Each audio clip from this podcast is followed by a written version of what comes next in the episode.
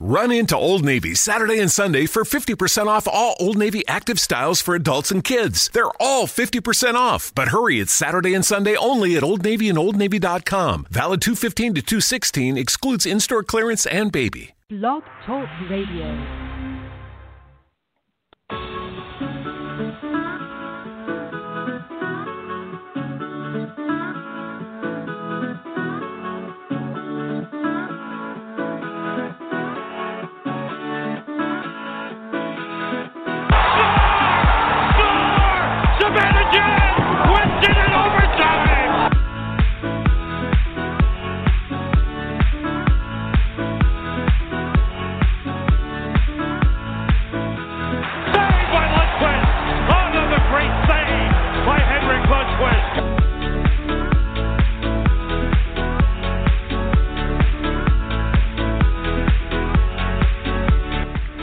Welcome to Forever Blue Shirts Radio.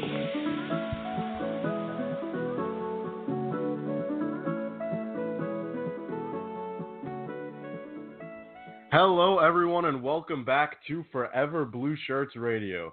We've been away for a bit. Life gets in the way sometimes, but we are back. And joining me today, as always, is John Luke Shapiro and Zach Chigger. Welcome back, boys. It is great to have you guys back on the show. It's great to be talking about our blue shirts again. What's going on, boys? Gentlemen, what's up? What's yeah. up, guys? It's awesome to hear you both again. Let's dive right in here. Uh, what a crazy month it has been uh, over the course of this NHL season so far. We have scoring is absolutely through the roof. Players are setting insane numbers already. Teams that people didn't think would be good are good, and teams that people thought were going to be really good aren't as good as people thought they were going to be. Looking at you, San Jose, get your get it together over there. But most importantly, our New York Rangers are on a four-game winning streak. They've gotten back to 500. They're 7 7 and 2, and they look like they are determined to make the playoffs. Oh boy. So much to dissect here. Let's jump in.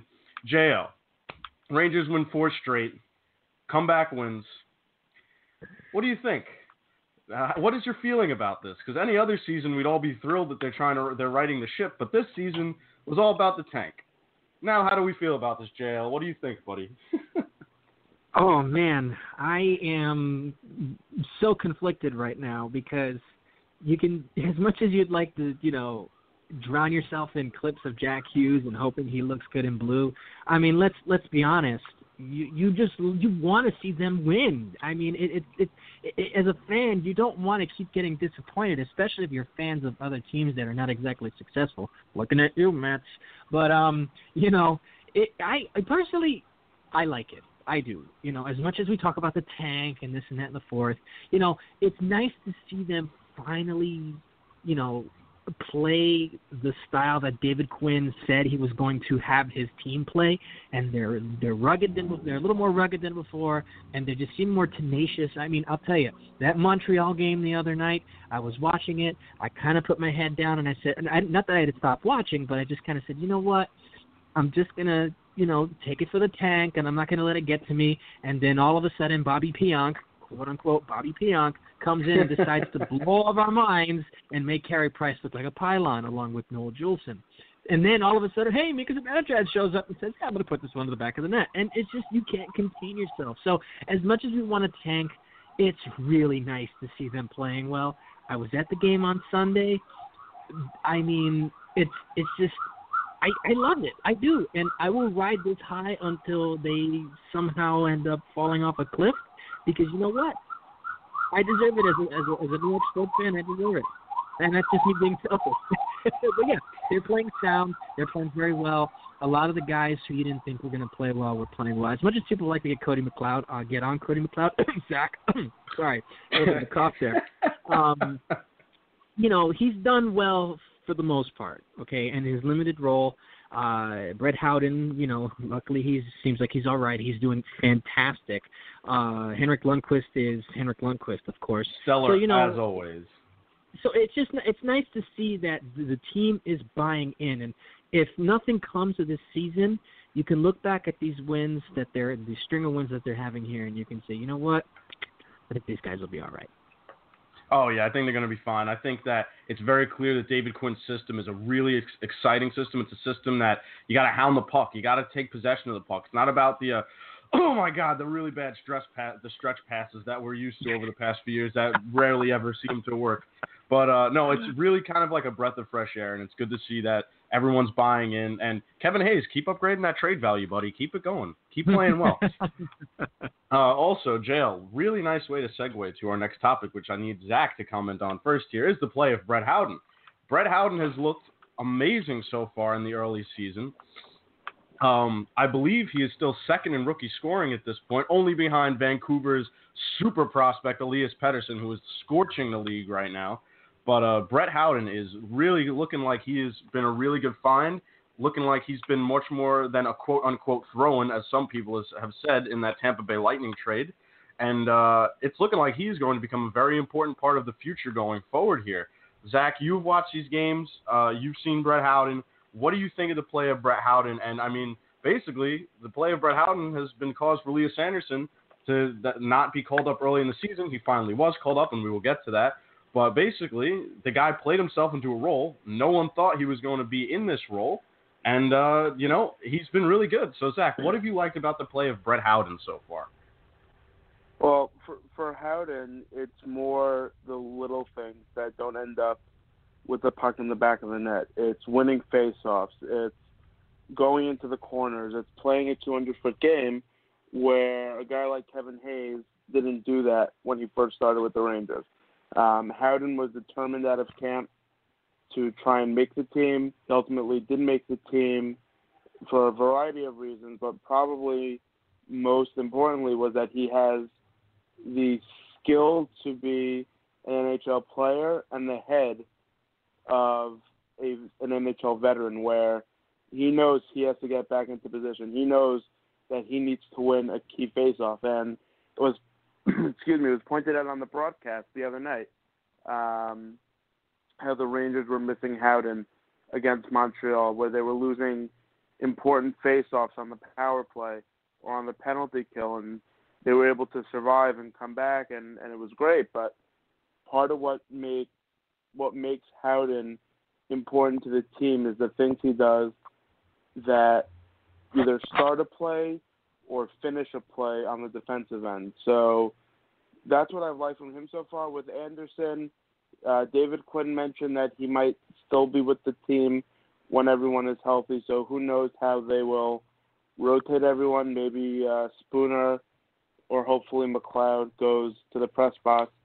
Um, you know, McLeod has has played well for his standards my issue with McLeod, and I wrote it on the site, and I I'll say it again.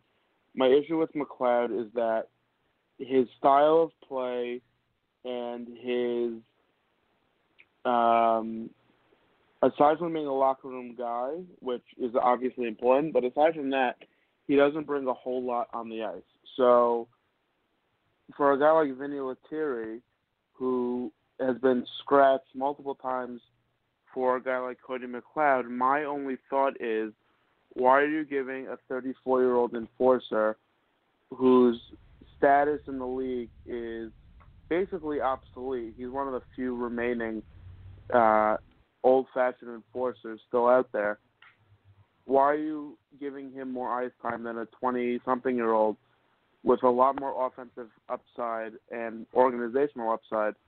That that's my only thing. If it's a if it's truly a rebuild, let the kids play. That's really my only thing with with McLeod. I I when Tanner Glass was here, I was all for Tanner Glass. I was all for sitting boots if he wasn't playing well. If McLeod's playing well and the team is winning, I I have no issues. But to say that McLeod um, should be in the lineup every single night, regardless of what's going on with the team, is is something to me that is a little a little out there. But to get back to Howden, after JL got me all riled up before. um, no, with with Howden, it's just like I said, he he wins faceoffs. He's smart in his own end. He does all the little things right, and he doesn't take his shifts off. And that's that's kind of what David Quinn has been preaching all year long. That relentless attitude, that never give up on a shift attitude, that Jesper Fast did, has done throughout his career, that Jimmy Vesey starting to really understand now, and Howden has brought to the team, and now hopefully the other guys on the team are starting to pick up on that as well. Definitely, and you know, to your point about um, guys being played a little too much and some guys playing not being not playing enough, not getting enough minutes. I do think that Filip Chytil needs to be getting more minutes in terms of that. I do think that the one fault I found with David Quinn so far is that he's not finding the right amount of time to play Filip Chytil. Now, part of this is because of the play of Brett Howden, as we've been talking about, because frankly, Brett Howden has been playing so well, he deserves the minutes that he is getting. But at some point, you have to realize what Cody McLeod does bring, or you know what some people would like him to bring, that enforcer type mentality. It's not really helping all that much. It's not. That's not how the game is shaping these days. It's not what the game is about these days.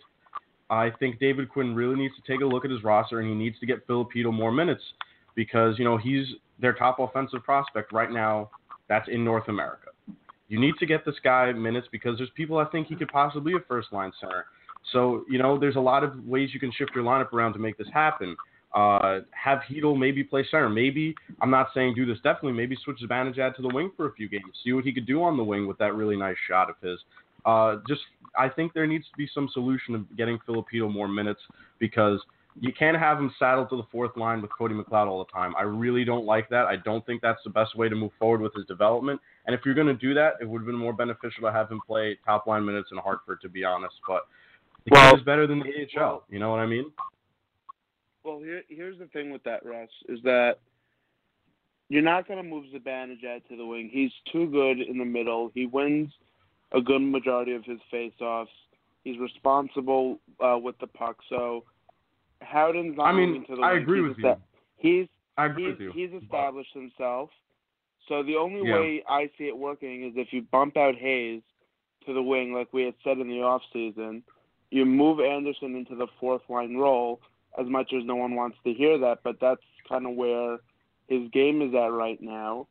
Yeah. And then if you and then if and when the team moves Hayes during the during the season, then you can really play around with the with the line combinations. Maybe Andersson goes to the wing at some point if mm-hmm. if uh, if Howden and and uh, and Chytil are playing well. So it really it really just Absolutely. And then let's not let's not forget Boo Nieves, uh, who got injured in the in the opening game. And he did he get is, sent down to Hartford recently, if I'm he correct. He got sent down to Hartford yeah. this week. But he is a perfect fourth line center for this team, where guys like Andersson and Chytil and Howden, should one of them bump out to the wing, you got three highly skilled centers, plus Nieves, who will chip in a point or two here and there, and a yeah. and a wing and a guy like Lias Andersson, who can really um, play that Jesper Fast style, but possibly with a little more skill. Yes, and Zach, don't get me wrong. I understand Zibanejad is going to be a center for this team, but I think it would be nice to just maybe see how he'd perform for not permanently, but maybe a few shifts, just to give Chytil just more more time to play because I think the kid needs more time to play. He needs more minutes here, which is the ultimate goal. And yes, I do agree that Kevin Hayes is the one that should be switched to the wing on a semi-permanent basis because if anything, showcase him in different positions because I believe Kevin Hayes is going to be the first domino that falls this season in the trade market, one of the first big pieces to fall. JL, you know we've been talking about this, switching people around, moving guys to different positions. Uh, you know, what do you think? How do you think he David Quinn could give Filipino more ice time and do you think Lias Andersson, with this new call up, does he deserve fourth line minutes, or with the way he was playing at Hartford, would you move him up the lineup even further? Well, okay, so currently, you see, this is a good problem that the team has right now. This is a very good problem because this kind of problem allows for creativity. Now, if anyone can remember last year, uh, you know, on the Chytil subject first, uh, Chytil was paired with uh, Hayes and Zuccarello. Now you're talking about that. That was the second line essentially, outside of Zibanejad, Kreider, and Buchnevich. And Chytil looked fantastic. You know, the more he was on the ice, you could see that when he came back for the second time, he looked comfortable. He looked more at ease. You know, with Hayes and Zuccarello on his side. So if you want to give him more minutes, like you said, take Hayes to the wing. Hayes is a big body. Tell him to shoot the puck as much as he wants. Have Chytil right down the middle. Or if anything, they could just keep switching on and off. Doesn't matter. You're giving Chytil second line minutes because Kevin Hayes is playing very well right now. I'll eat my words about Kevin Hayes. I never thought he was a bad player, but you know sometimes there were some things that were lacking about him. But right now, Kevin Hayes is doing fantastic. Um, so you throw Chytil there with Zuccarello, or what you could do is, if we're willing to give Vladislav Namestnikov a shot on the first line with uh, Zibanejad or with Kreider or with Zuccarello, why don't we just stick Filip Chytil there? Have him on wing. If we're trying him out on wing, throw him up there. See how he does. He's a skilled guy. You know, he's a little small for the time being. You can you can tell that he's a little overmatched when players hit him and he kind of like just stops like he hits a brick wall. But you can still see the natural talent this guy has. And if he's with a guy like a Zibanejad, then he'll be fine. I think he'll he'll flourish. You know, I think he's meant for that kind of thing. Out of Chytil and Andersson, I think Chytil is the one that'll probably end up becoming um, the winger out of the two. Now, your comment about Zibanejad moving the wing, I hate to be that guy, but I disagree with that 100% because one of the things, at least for the time being, is that Zibanejad, in his role currently, looks fantastic. Now, I understand you might want to switch things around. Sure, fine. But right now, you don't want to, or even in the future, let, let, let's, let, let's not talk about now. Let's talk about down the line. This team has a ton of wingers that they could just throw there. Center depth is there, but they're still kind of young with Andersson, this and forth. So moving Zibanejad to the wing is kind of counterproductive, you know, especially if you could just throw a Chytil there who has had some time on wing. And if Zibanejad's doing good on the uh, down the middle, then just keep him there. He's a righty. He's got a right-handed shot, but you save that for the power play. And Zibanejad will find his way around anyway. You know, half the time, you know, in the offensive zone, they're all moving around anyways. You know, so yeah, yeah, of course, of course. too much. But then you go on the topic of Elias Andersson. You know, stick him on the fourth line. It, what, what does it matter? He's getting NHL experience. He's had some NHL experience last year. You throw him there now, and and you know what? This is a good problem again because now, just like the coach who was not named, you know, who manned the bench previously, he rolled out all four lines. So Quinn is going to have to do that because you can't do a John Tortorella and not play your fourth line. You know, that's one of the reasons why they lost in the the, um, in the conference final in 2012. Hi, Stu Bickel. Um, but um, you, uh, you, you know, he's going to have to get some minutes, and Andersson's a skilled guy. So you put him with like a Lettieri or even like a Spooner or even a Vesey or whatever. And, you know, they just it, it, it, these kids are going to learn. You want them out there. In terms of all that, like I said, this is a good problem. This is a good situation. Cody McLeod, I, I know he's a glue guy, but he's not going to be here for long. And if we're going to expedite whatever rebuild or retool, as this team tries to call it, but they kind of don't, but they do, but then they don't want to. I think that's a perfect, perfect way to describe it, JL. Yeah. they kind of do, but they kind of don't, but they kind of want to, but they kind of don't, but they kind of do. don't. Yeah. so just to just finish my point, you know, it's a good problem. Let the kids play like Zach said. I like Cody McLeod in terms of you know what he brings for the locker room, and you know just let the kids play. And and, and switching positions, the only time that that would probably benefit any player on this team would probably be Hayes and or Chytil. So Right. So, I mean, clearly there's a lot of options, and it's nice to finally have prospects that we can like. We don't have to force into roles. We can experiment. We can see where they fit in the lineup best. We don't have. We can let people marinate a little bit if they have to. This is what having a pipeline is like. For you know, we haven't really had this in a long time because of all the seasons have been. We've been going for it and going for it and going for it, and now we finally have some guys that we can afford to think of all these scenarios for. So, which is actually really nice. So clearly, my Zibanejad suggestion has not been received well. It's okay. It was just an idea. That's why we discuss things. so, um, It's because we don't Elias like Anders- you. It's not yeah, yeah, I know, obviously, obviously. so, Elias Andersson has been called up. Uh, he will play his second game with the big club uh, with against the Detroit Red Wings tonight. Uh, yesterday, when you guys will be listening to this, so hopefully the Rangers won that game. Uh, this game was seen even a week ago as possibly being at Tankathon. Red Wings are bad. We're bad. Suddenly, the Red Wings have been winning some games. We've been winning some games. And like we said at the top of the show, we're now seven seven and two. So, uh, you know, it, it's it's at this uh, seven seven and one. I am very sorry. We are seven seven and one. So, what do you what do we take of this? You know, like we we've been saying, you know, like JL said, it's a rebuild, but it's not, but it is, but they don't want to call it that, but it might be, but who knows? But yeah, it is. So, I got JL's thoughts on this before, and I kind of want to get Zach's thoughts on this as we circle around here. Uh, Zach, we were projected to finish basically 29th to 31st in the league. We've been talking about all these different lineup changes, all these different things going on with our team, things we didn't expect. Obviously, no one expected this. What do you think about this matchup tonight against the Detroit Red Wings? And what do you think that is best for this team going forward? Do you think it's more beneficial for them to keep getting these wins, or do you think it's detrimental to the future? You know, it, it's interesting because, well, for a couple reasons. Number one, you know, you obviously want the team to win as just as a fan. You don't want to see your team lose night after night. But then on the other hand, you know that the best thing for the organization might be to uh, have a bad season or to end up with a high draft pick. The the here, here's what I'll say is that whether they win or lose every night, and I said this before, I don't really care. You know, if they win, fantastic, they won. If they lose, we're one step closer to a draft pick. My thing is I want to see the effort, and I think that's what David Quinn has really done so far uh, this season. He's hammered in on the guys that, you know, we may not win every game, but if you don't put in the work, you're not going to play. Um, so when it comes to their record, if they were 10 and 5 or 10 2 and and 3, you know, it might be sitting here a little differently, but you know, they just got to 500. There's a lot of season left. We're not expecting them to make the playoffs.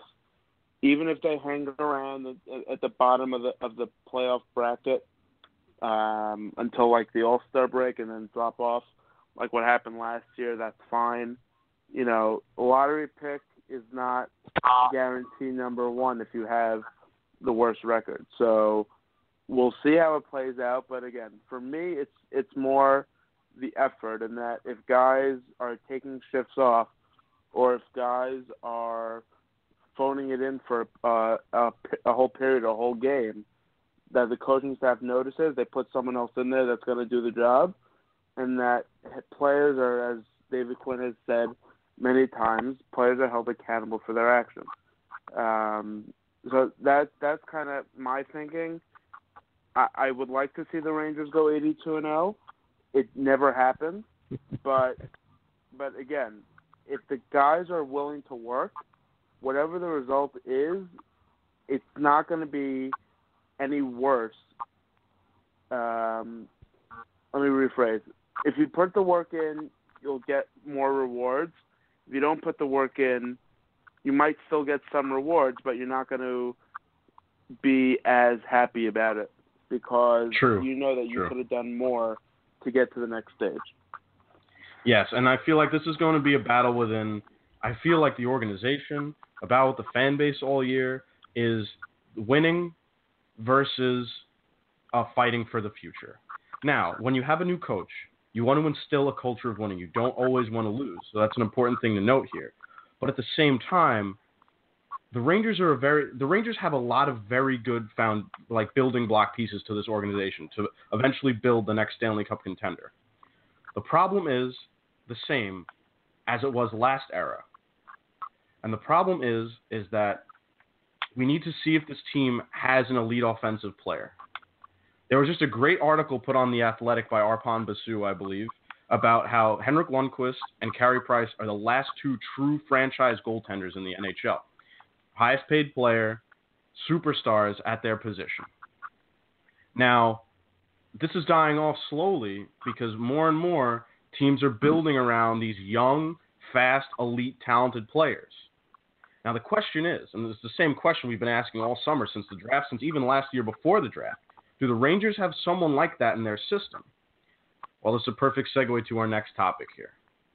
We're going to talk about how some of our prospects have been doing. And we're going to talk about prospective picks in the 2019 draft. So, we keep saying how there's a lot of change. a lot of different things going on in the organization than we've been used to.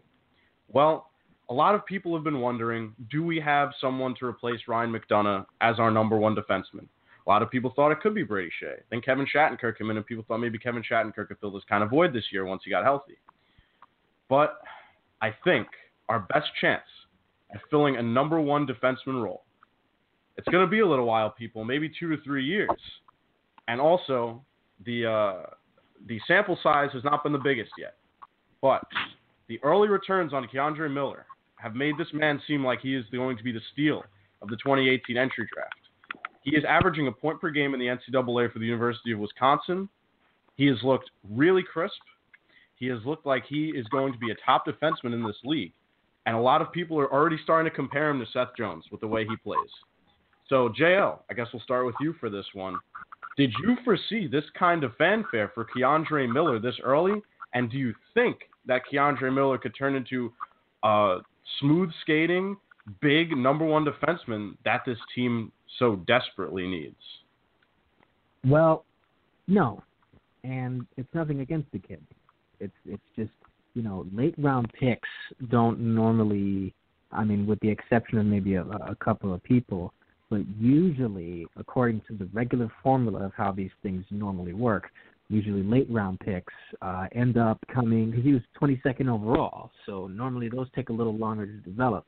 Uh, you know, I think of you know someone like JT Miller, for example. You know, no pun intended with the last name, but you know he's a late round first round pick, and it took him a little while to get you know used to the game, whatever. But I think nowadays uh, it shouldn't be much of a surprise anymore. I'm very pleased at the way this kid is playing. He looks solid. I mean, this kid is a tank. The kid is six yeah. four for goodness sake. You know, six four two hundred already. Six four two hundred pounds. I can't even imagine myself being two hundred pounds. six four nonetheless, you know. So, but he he's he seems like he's strong on his skates. That was the that was the kicker for him is that he was a fantastic skater. But it just kind of seems like he's maybe maturing a little more than what he is normally, you know, what he normally should be at. And one of the things that I noticed is that he seems confident. You know, a lot of the footage that you see of him, you know, and some of the stuff that's been coming out lately, he seems like he's confident on the puck and he's confident on his skates. And you know, uh, when you look at a guy like Ryan McDonagh, for example, and I'll put a little anecdote here.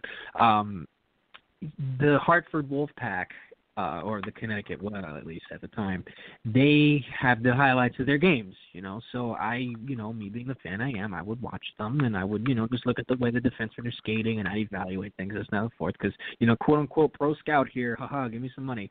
But um, yeah, I'm joking, of course. I, I just took notice at how the players moved and how they were defending and this and that and the fourth. And McDonagh was very strong on his skates. And when he got called up, people were saying, oh well he's not you know he's still kind of raw this and that and the fourth. First season the guy was absolutely lights out and we all know what ended up happening after that. So when i look at K'Andre Miller i'm not going to say that this guy's going to be here next year scoring goals like Seth Jones does but sooner or later he'll probably end up being here quicker than most people think. And you know if he can bring that big size at the back end with some you know with some speed that's beneficial to everyone in the New York Rangers because for a very long time this team has lacked grittiness on the back end. You look at you look at the way that they had defensemen back in the day. They were all big, but they couldn't skate or defend to save their lives. At least some of the players that the Rangers had. So it'll be nice to have someone on the back end who's not named Dylan McIlrath that's a big body and can move and can actually play hockey. That's no knock to Dylan McIlrath, but there's a reason why he's not here. So I think this guy is going to be a wagon when he comes up. Sooner yeah, I definitely think. I definitely think he has all the tools to be an amazing player in this league. Zach, uh, K'Andre Miller. This was lauded as one of the best picks of the draft by a lot of people for the New York Rangers. Uh, after picking the controversial yet quite talented Vitaly Kravtsov at nine, they went with this smooth skating American who's a, a, converted defenseman, but a good one nonetheless at 22. Zach, what have you thought of K'Andre Miller so far? And similar to what I asked JL, do you think this guy can be a future number one defenseman on New York's blue line? Well, you, you have to like what you've seen. I mean, he's got points in uh, almost all of the Badgers Yeah. games already. I don't. And I don't eight, eight points in eight games. Yeah. Right. So I, I don't keep a close enough eye on it, but thankfully you guys do. Um, but you know, you have to like what you've seen. He's like you mentioned, he's a converted forward into a defenseman, so he's got good skating ability. He's he's got a good shot. He's heady on the ice. All things that make up a great player. And you know, will he be a number one D? Time will tell. But like JL mentioned, the Rangers haven't had a big defenseman that's good at both ends of the ice in a long, long time. I mean, the last defenseman that I can remember where that was good in his own end and and offensively dynamic was Brian Leetch, and that was 20 years ago, basically when he was in his prime. So can K'Andre Miller be the next Brian Leetch? Maybe. I mean, it's a stretch considering everything Leetch did in his career with the Rangers and hmm probably being the best American defenseman of all time. But if you're talking about a guy that's going to be a staple on the blue line who can muck it up in the corners and, and one time pucks into the back of the net with consistency, um, that's going to be something to look forward to. The other thing um, is that the Rangers haven't had a defense pair like Leetch and Sergei Zubov back in '94. Now, that's not saying that the Rangers don't have have never had good defensemen, but it is saying that the Rangers haven't had a dynamic duo of of offensively talented yet defensively strong defensemen. And you know, Miller's all so far so good. Nils Lundkvist in Sweden in Sweden so far so good. Um, Neal Pionk so far so good with the Rangers and and with his goal the other night. So if some if even half of these Rangers top prospects pan out, you know, we haven't heard anything about John Gilmour after he played the last uh, couple months of the season with the Rangers and he was solid. So if if even half of the Rangers prospects pan out, Marc Staal's got a couple of years left, uh, and that's if the Rangers don't buy him out in the off season, which I'm sure we'll talk about at a later date. Um, but even if half of the Rangers' top prospects on the blue line pan out, they're going to be really good for a long time to come. Yes. So basically, what we're trying to tell you guys here is we're not saying that K'Andre Miller is Brian Leetch. And as Zach said, he has a lot to live up to to even come close to those kinds of comparisons. But it's nice to have someone in the system with that kind of potential as we look towards the future of this New York Rangers roster. So, as Zach also mentioned, Nils Lundkvist playing extremely well for Luleå. Remember, he's only 18 as well. 5'11, 174. Bit of a shiftier, smaller player than K'Andre Miller, but he's mobile. He likes to make quick decisions with the puck, and he loves to join the rush. He's got six points in 16 games so far in the SHL, which is pretty good for an 18 year old. Um, and finally, the one that I'm sure everyone has been wanting to hear about the ninth overall pick in the 2018 entry draft, our boy Vitaly Kravtsov. Definitely controversial, as we've seen over the past few months, but Vitaly Kravtsov has really upped his game so far this year for Tractor Chelyabinsk, putting up 11 points in 24 games. And if his teammates knew how to finish those passes, the guy could easily be at something around 20 points in 24 games at this point. Because watching this kid play, watching what he does and with the vision that he has, I think he just needs to rip the puck more. I think he needs to be to think more of shoot first mentality than he's been because man, does he have a he has a bullet when it comes to that shot of his. Uh, Zach, we'll start with you on Vitaly Kravtsov. You know, we see the gifts from thankfully Alex Nunn. Keep them coming, man. And we see the highlights whenever we can because you know the KHL games are on at crazy times since we're half a world away. But these kinds of numbers, putting numbers on pace, are better than guys like Tarasenko, Kuznetsov in their draft plus one seasons. You know, do you think now that the noise is starting to settle down and people are getting more excited about him as these days go on? Or, you know, do you think that it's the, the pick still deserves that controversial status? No, I mean you have to like what you've seen. There's no denying that he's got a lot of talent and and skill, and and you mentioned that a, a guy who's able to pass the puck but his teammates aren't able to shoot, or or at least finish off the play, is not going to help a team win as much as make fans go crazy. So, You know, and it's something that we've seen with the Rangers the last few years with Zook and with the aforementioned Kevin Hayes, where it's guys who who have a great shot but are so unselfish that they're unwilling to use it. So if if Kravtsov is a little more selfish, you know, we've seen his dangles where he gets into great scoring position but either gets bumped off bumped off the puck at the last second or or the goalie makes a, a, very good save. But if if he keeps getting pucks to the net himself, eventually guys will back off of him where or guys will come to him I should say, where doesn't have a choice but to pass and there's a man open. So you have to like what you've seen from Kravtsov. Hopefully he gets here sooner rather than later to North America. Uh, Tractor has had a terrible season, so there is a slight chance, depending on how his contract is structured, that he could be in North America before the AHL season is over. Yes, and I think a lot of fans are hoping that he does well with Tractor, but well not but hoping Tractor doesn't do well enough so we can see Kravtsov possibly get some audition games at the end of the season, which would be really something. It'd be a nice treat for fans. JL, you know, you and Zach to an extent, you guys saw how crazy a lot of people were on draft night about this, but Kravtsov is proving that guys that Gordie Clark was right to take him. And, you know, it's really something to see this kid. He's also, by the way, another massive dude, 6'4, 183, and he's only 18 years old. Um, he's got crazy good hands. You know, he's got this, like I said, this bullet of a shot, and I really want to see him over as quick as as quick as possible. JL, what do you think about this guy now that we've seen him produce even more in his draft plus one season? Well, my goodness, what can you possibly say? I mean, you know, obviously, you know, my, I, I'm not gonna I'm not gonna lie to you. The initial pick, I wasn't too thrilled about it, but you know, that's just you know going against what we all thought was going to happen. You know, we all wanted Wahlstrom. Let's be real. But now mm-hmm. that you keep look, you keep looking at it, and you thought you you looked you looked into it, you thought about it, and guess what?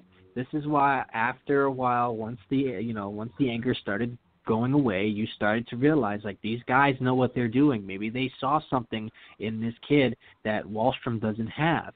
And you know what? So far, it seems like Gordie Clark and company have made the right decision. I said this on previous podcasts before, and I'm going to say it again. Even when the Rangers were playing very well, there was probably only one guy on those rosters that you can probably say that could score at will. And obviously that was Marian Gaborik, and before that Jaromir Jagr, but Jagr was at an advanced age. But Marian Gaborik, out of all those teams that were in the playoffs for the Rangers was probably the only guy that could probably just come down a wing and fire it on net and score. Say what you want about Rick Nash. I love the guy, but he was a different player when he came here and he served his role. He was different than he was in Columbus. So what I think the Rangers are trying to do and they noticed this was that you look at a team like a St. Louis, you look at a team like a Toronto, where they have guys like you know uh, Tarasenko in um, Tarasenko in, uh, in in in St. Louis, and you have guys like Marner and Matthews, and even William Nylander, uh, in a sense, who they could just take the puck and fire it on net. You could even go as far as saying Chicago at the time signing Artemi Panarin from the KHL. All he did was score at will. Obviously, he's playing with Patrick Kane, but he's gone to Columbus and played very well. Hope to see you here next year, Artemi. Um, but uh, but you know, so I think the Rangers realized that because you look at the way the team kind of faltered towards the end of the season. There wasn't really that guy to kind of just come in and say, you know what, I'm just going to skate down the wing and score. You know, I know a lot of older Ranger fans were used to seeing that with a Messier, you know, just come down this off wing and shoot the puck and it goes in magically somehow. Same thing with, you know, Gretzky for, to an extent. So I think now what they were trying to look for is, yeah, Wahlstrom is good, but they want the guy who they know is shifty in the corners, who can play to the David Quinn style system, and can just score at will. So I am absolutely enamored with this pick because this kid playing with adults, he's 18 years old, and you said he's what 183, 18 yeah. years old. that that's a lot of size for a kid. When I was 18 years old, I was like 140 pounds. I'm like it was like half his weight. So the fact that this kid is young and he's got size, more size on him, because if you look at the initial um the initial reading on him, he was 170 pounds, and he was like six two, six three. They listed him, but he's six four and he was 170. The kid's put on weight, so he's obviously doing something right. So give it a couple more months, maybe a year. Hopefully he's here by the end of the season, you know, because Tractor Chelyabinsk isn't exactly the greatest. Like you said, I've never seen a team muff so many chances on a guy setting mm-hmm. him up perfectly, you know. So, mm-hmm. you know, I I'm just I'm really excited, and and you know what else gets me excited too is not only is there the prospect of Vitaly Kravtsov being fantastic, but then you also have the prospect of, like I said, an Artem, a guy like an Artemi Panarin coming in. Now, Panarin is not the youngest, but he's also not the oldest. So just imagine having a line or even a power play unit, first or second, of Artemi Panarin, a center like a Filip Chytil if he decides to stay down the middle, and a Vitaly Kravtsov, and if they all manage to play at the best of their abilities, mother of pearl, that is fantastic. oh so, yeah. So just thinking about that kind of puts things into perspective and says, you know what, this team knows what they're doing, and so far we are reaping the benefits of the way they constructed the team and the right players, and hopefully the Kravtsov pick will end up, you know, coming to fruition the way that we all wanted to. I agree. You you want to see this kid succeed, and I do think that if Tractor goes down early, that we're going to see Vitaly Kravtsov get a few games of National Hockey League action. I really think we will at the end of this season. So moving on here, sticking with the prospects though, you know, we all know the top two names. We know who they are, we know how good they are, we know what they can do. But today I want to tell you guys about three guys, three or four guys who you might not have heard of, who I think would be amazing additions to the Rangers, uh, depending on where their pick is in the draft. The first one of those guys I want to bring attention to is a guy named Cole Caufield. Now, Cole Caufield, he's a right winger for the U.S. National Development Program, five foot six, 155 pounds, but he's the literal definition of snipe show. Now, for those that don't know him, Cole Caufield set an under 17 record last season with 54 goals, and he was currently on a six game goal scoring drought, but he's then scored 12 goals over his last seven games. He's explosive, he has a ridiculously good shot, and he's as close to pure sniper as you can get. So, getting a guy like that in the draft, you know, would be a really cool, uh, really cool piece to add to our pipeline. Another guy that I'd love to bring attention to, some people say he could be the top defenseman off the board, is another defenseman from the U.S. National Development Program. His name's Cam York, 5'11, 171 pounds.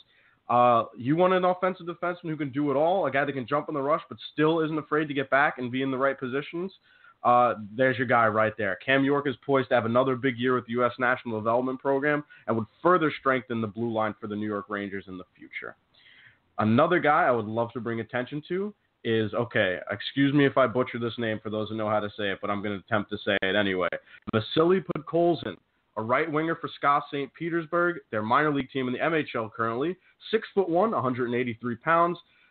Boy, is this kid dominant. He is looking really strong really early, with some people saying he could go in the top three if he keeps progressing like he is. He's currently ranked within the top five, and uh, he has apparently been, you know, he's apparently been uh, playing really well the Hlinka Gretzky Cup. Not apparently, he's actually playing very well, and he's going to play um, uh, against stiffer competition hopefully soon because some have said he looks kind of bored playing against younger competition, and you always want to challenge these kids.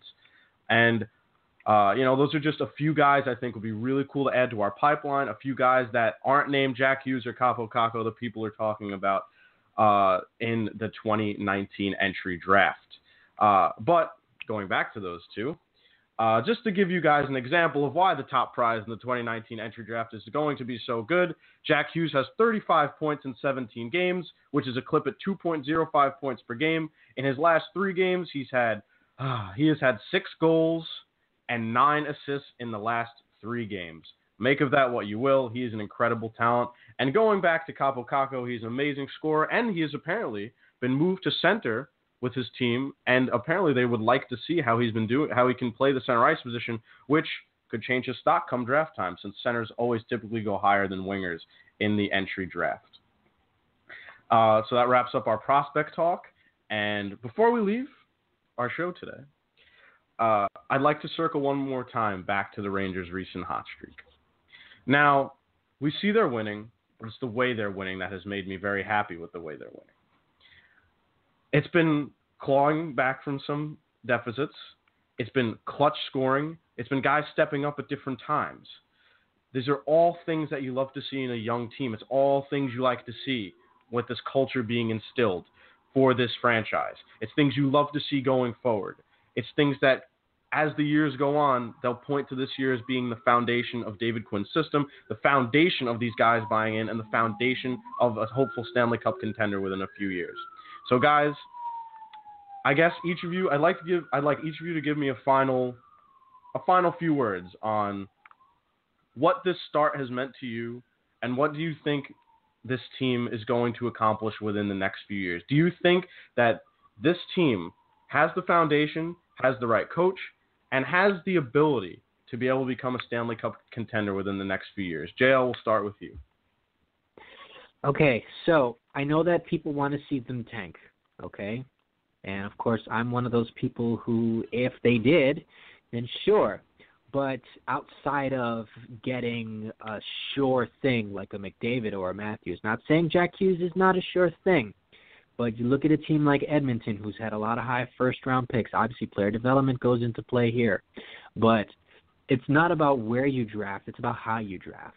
So this team winning games and potentially maybe who knows fighting for a playoff spot won't exactly be the worst thing because if you trust the process, you know, stealing that from the Sixers, of course, then you'll know that with whatever draft position the Rangers end up getting, they're going to probably find a player that could impact them in some way. You also have trades and free agency. You know, Artemi Panarin is out there.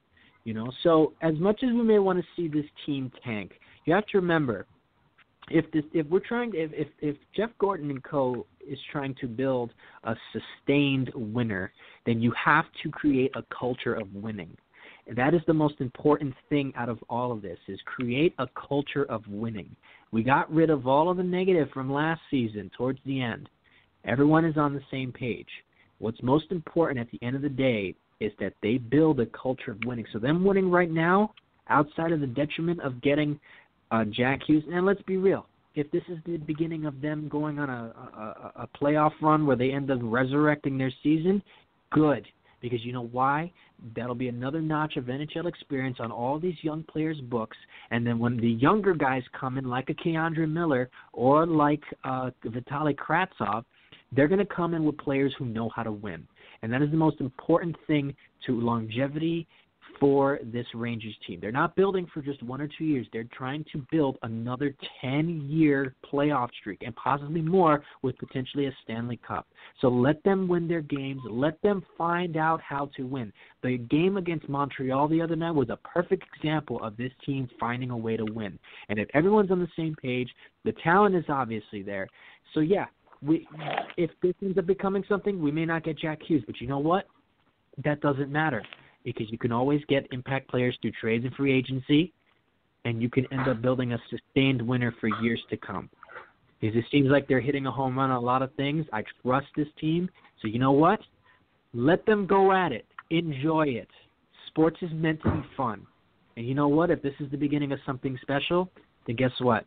We all just got buckled in on the ride and we're all ready to go. I know I'm ready to go. Because if there's one thing that I love to see is the Rangers winning and there's nothing else like it. So I, you know what, win as many games as you possibly can. Not 82 and 0, but you know what, go ahead, create the culture of winning, and see how that's going to benefit everybody in the locker room and this team soon enough. I love the optimism, buddy. I love how you're looking at it that way. And you know what? Even if we don't get that top prize in the draft, having another year of good development and winning is never a bad thing. Zach, final word goes to you on today's show. I said it before and I'll say it again. I don't care what the record is at the end of the season. I really don't care what the record is now for this season. If the guys are putting in the work, they're learning how to be professional hockey players the right way. And I know it's David Quinn's first season as a professional head coach um, after spending years with the Avalanche and being an assistant under them and then going to to BU and being an assistant and then head coach uh, in the college ranks. But you know, there there are ways to do things, and there are ways not to do things. And what we saw at the end of last season was the way not to do things. To you know, have games where you don't really show up and and to have shifts where you just kind of go out there, do your 40 seconds, and then come off. Um, this team works hard. They are starting to work smart, uh, as Zuccarello said after one of the games earlier this season. And, you know, we're talking about the future of the team and building a culture. Building a culture of hardworking players that are that are not going to stop until the job is done is something that is very important mm-hmm. and often not talked about enough because the teams that have won the last few years have been supremely skilled teams. You know, Washington have been knocking on the door for how many years, and they finally got out of the second round and they won the Stanley Cup. Pittsburgh has won a handful of cups in the last 10 years. Chicago, LA, Nashville's a perennial cup contender the last few years. Tampa Bay, Winnipeg is on the brink of it all those teams have in common, aside from highly skilled players, is they all work for it. Sidney Crosby doesn't take a shift off, and he's quite arguably the best player in the world. Alex Ovechkin doesn't take a shift off, throws his body around whenever he gets a chance, and sets up for 30 goals a year from the same spot. You know, and it's predictable, but you can't stop it because – he works to get open. He works to get into position, and he works to get his shot off to the point where even if the defense is there, they're not blocking it, and the goalie's not stopping it. So the the Rangers just have to simply work. And again, if you work hard, the results will come. The only question with the Rangers for the future, aside from is is going to be the goaltending because we've been spoiled with Henrik for the last 13 or so years. And as much as Igor Shesterkin looks like he could be the real deal, he hasn't played in North America yet. So we have to see how he does coming over, what Georgiev's future is in the organization, what you know, what some of the other prospects, a guy like Sean Day who was granted exceptional status in the OHL and then the Rangers draft him and he kind of falls off the face of the earth with Hartford, and now he's in Maine in the ECHL. So there's just a lot of stuff going on. I want to be optimistic, but at the same time, you have to be realistic and say, I don't know what the end result's going to be. I don't know if we're going to get a top five draft pick, a bottom five draft pick in the first round because we're going to make a deep playoff run, going to end up somewhere in the middle. But if the team puts in the work, fans won't be disappointed if the Rangers end up with a losing record but competed every night. So that that's the only thing I want to see this year. I want to see guys who are fighting for jobs, who are fighting for contracts, who are fighting to make a name for themselves, to put in the work necessary to show the organization, hey, when this thing gets going right, you can count on me. And thank you for joining us this week on Forever Blue Shirts Radio. I promise we'll be back a little sooner than than we were this time. Hopefully, we'll life will line up and we'll be able to do this very soon again. And as always, let's go Rangers, and let's hope that when you're listening to this, we had another Ranger victory against the Detroit Red Wings. Have a good week, everyone. We'll talk to you soon.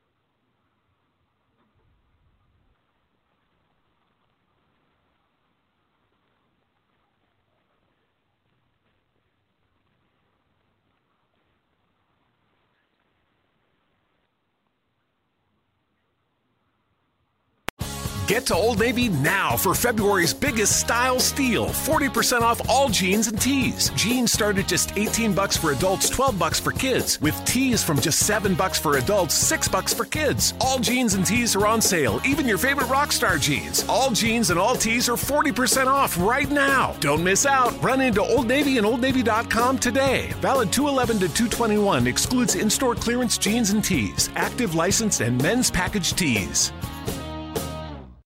Get to Old Navy now for February's biggest style steal. 40% off all jeans and tees. Jeans start at just 18 bucks for adults, 12 bucks for kids, with tees from just 7 bucks for adults, 6 bucks for kids. All jeans and tees are on sale, even your favorite Rockstar jeans. All jeans and all tees are 40% off right now. Don't miss out. Run into Old Navy and OldNavy.com today. Valid 211 to 221 excludes in-store clearance jeans and tees, active license and men's package tees.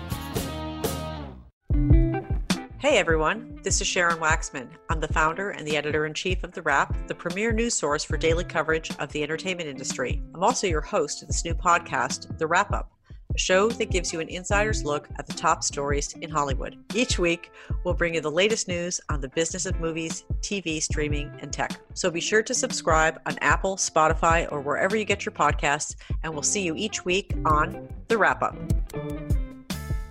The Raiders have moved to Las Vegas, but Raider Nation is worldwide. Hi, Silver and Black Maniacs. I'm Scott Gulbransen, host of Silver and Black Today, the first and only All Raiders show from the capital of Raider Nation, Las Vegas, Nevada. A list guests like players and coaches, and the best Raiders talk in the land. Subscribe and listen today if you just want to win, baby.